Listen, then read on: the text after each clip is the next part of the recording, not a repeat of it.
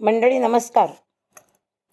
आज माझ्या गोष्टीचं नाव आहे एक रुपयात राज्यप्राप्ती हो काय? आश्चर्य वाटलं ना? तर आपले संत म्हणतात निष्ठावंत भाव भक्तांचा स्वधर्म निर्धार हे वर्म चुकू नये. आपला संसार असू दे किंवा आपला भक्तिमार्ग असू दे त्यात आपल्याला जर यशस्वी व्हायचं असेल तर त्या ठिकाणी आपली निष्ठा म्हणजे आपल्या अंतःकरणाची स्थिती ही हवीच हवी. आणि दुसरं म्हणजे ठाम निर्धार दोन्ही गोष्टी असल्या तरच आपलं जीवन यशस्वी होतं. आणि त्या संदर्भातली ही छोटीशी एक कथा. एका नगरीमध्ये गोपाळ नावाचा एक गरीब मनुष्य राहत होता. ओझं वाहणं एवढंच त्याचं काम. एकदा काय झालं माहिती आहे का? त्याला एक चांदीचा रुपया सापडला. व तो काळ खूप जुना होता. त्याच्यामुळे त्या काळामध्ये त्या चांदीच्या रुपयाला किंमत होती. मग दिवसभर कष्ट करायचे आणि दोन पैसे मजुरी मिळवायची. असं करणाऱ्या गोपाळला त्या एक चांदीच्या रुपयाचा आनंद वाटणं स्वाभाविकच होतं. आता हा रुपया ठेवायचा कुठे? तो सुरक्षित राहायला पाहिजे. म्हणजेच तो आपल्याला केव्हाही संकटाच्या काळी उपयोगी येईल असा विचार गोपाळ करतो. आणि मनात विचार करत करत गावाच्या बाहेर असलेल्या एका पडक्या किल्ल्यामध्ये खुणेच्या जागी तो गोपाळ हा आपला रुपया लपवून ठेवतो. असेच दिवस जातात आणि कालांतराने त्याचं लग्न होतं. लग्न झाल्यानंतर तो पहिल्याच दिवशी आपल्या पत्नीला त्या एक रुपयाची गोष्ट सांगतो. ती पण सांगते माझ्याजवळ पण असाच एक रुपया आहे. हे ऐकून गोपाळला आणखीनच आनंद झाला. तो म्हणाला अरे वा! म्हणजे दोन रुपयात आपल्याला काहीतरी नक्कीच आवश्यक सामानाची खरेदी करता येईल. तू एक कर तू थांब जरा. मी पटकन जातो आणि तो पडक्या किल्ल्यात लपवलेला रुपया घेऊन येतो. असं म्हणून तो धावत निघाला. मे महिन्याचे दिवस. दुपारचे बारा वाजलेले. वरती सूर्य रणरण रणरण तापलेला.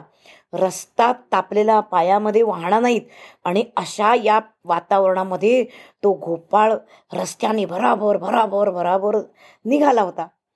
असा अनवाणी आणि भर दुपारी त्याला राजमार्गावरून जाताना राजाने आपल्या राजमहालातून पाहिलं. त्याला नवल वाटलं. हा काय वेडावेडा आहे की काय? आणि म्हणून त्याने एका सेवकाला बोलवलं आणि त्याला सांगितलं तो आत्ता धावत पुढे चाललाय ना त्याला इकडे घेऊन या ताबडतोब महालामध्ये. तो सेवक धावत गेला आणि गोपाळला अडवलं आणि राजमालात घेऊन आला. गोपाळ खूप घाबरला मी काय बरं अशी चूक केली की राजाने मला इथे बोलवावं? राजा म्हणाला अरे घाबरू नकोस पण काय रे मला सांग एवढ्या या रखरखीत उन्हात तू कुठे धावतोयस? महाराज माझा एक चांदीचा रुपया आहे ना तो मी त्या पडक्या किल्ल्यात लपवून ठेवला आणि तो आणायला जातोय. राजाला आश्चर्य वाटलं. राजा म्हणाला अरे त्या एका रुपयासाठी तू एवढी धावपळ करतोयस आणि ऊन लागून तू मेलास म्हणजे? अरे सोड त्या रुपयाचा नाद. मी तुला चांदीचे हजार रुपये देतो. हे वाक्य ऐकून गोपाळला अतिशय आनंद झाला. महाराज आपण तो खूप उदार अंतकरणाचे आहात. आमच्यासारख्या दिन दलितांचे कैवारी आहात. आपण मला हजार रुपये द्याल यात. कोणतीच शंका नाही. ते मी घेईन पण. पण माझा तो रुपया घेण्याबद्दल मला तुम्ही कृपा करून अडवू नका. अरे काय मूर्ख आहेस का तू? हजार रुपयापेक्षा तुला रुपया मोलाचा वाटतो? बरं चल जाऊ दे. मी तुला पाच हजार रुपये घेतो. मग तर झालं. आता ते रुपयाची गोष्ट काढू नको. तो गोपाळ काही ऐकायला तयार नाही. मग राजा त्याला अधिकाधिक अधिकाधिक प्रलोभनं दाखवत राहिला. तरी गोपाळ काही आपला हट्ट सोडायला तयार नाही. शेवटी राजा म्हणाला मी सगळ्यांसमक्ष तुला अर्ध राज्य देण्याचं वचन देतो आणि उद्या सन्मानपूर्वक तुझी मिरवणूक काढून तुझा अभिषेक करतो. आता जा घरी. तो घरी गेला. सगळ्यांना ही आनंदाची गोष्ट सांगितली. दुसऱ्या दिवशी राजा आत्तासारखं नव्हतं. दिलेल्या वचनाला पक्का होता. शाही इतमामाने त्याला नगरात वाजत गाजत आणलं त्याला उच्चासनावर बसवलं त्याला छान कपडे परिधान केले. अभिषेक करण्यापूर्वी राजाने त्याला सांगितलं तुला मी जे अर्ध राज्य देणार आहेत त्याच्या सीमा कुठून कुठपर्यंत आहेत? हे सगळं सांगितलं. आणि आपल्या मर्जीनुसारच त्यांनी त्यातलं अर्धं राज्य मागायचं. त्यावर गोपाळ म्हणाला माझ्या मर्जीप्रमाणे जर तुम्ही मला अर्धं राज्य देणार असाल ना तर कृपा करून ज्या भागात तो पडका किल्ला येईल ना तोच भाग मला द्या. म्हणजे मला माझा रुपया मिळेल. त्याची ही मागणी ऐकून आणि रुपयाबद्दलची निष्ठा पाहून राजा प्रसन्न झाला. त्याला राज्यही दिले.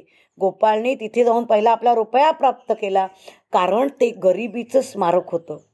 मंडळी या छोट्याशा कथेतून आपण एकच तात्पर्य लक्षात घेऊया की आपण आधी आपलं सर्वात प्रथम ध्येय ठरवायचं प्रयत्नांची पराकाष्ठा करून आपलं ध्येय आपण प्राप्त करायचं मग परमेश्वर आपल्याला नक्कीच सहाय्य करतो. धन्यवाद.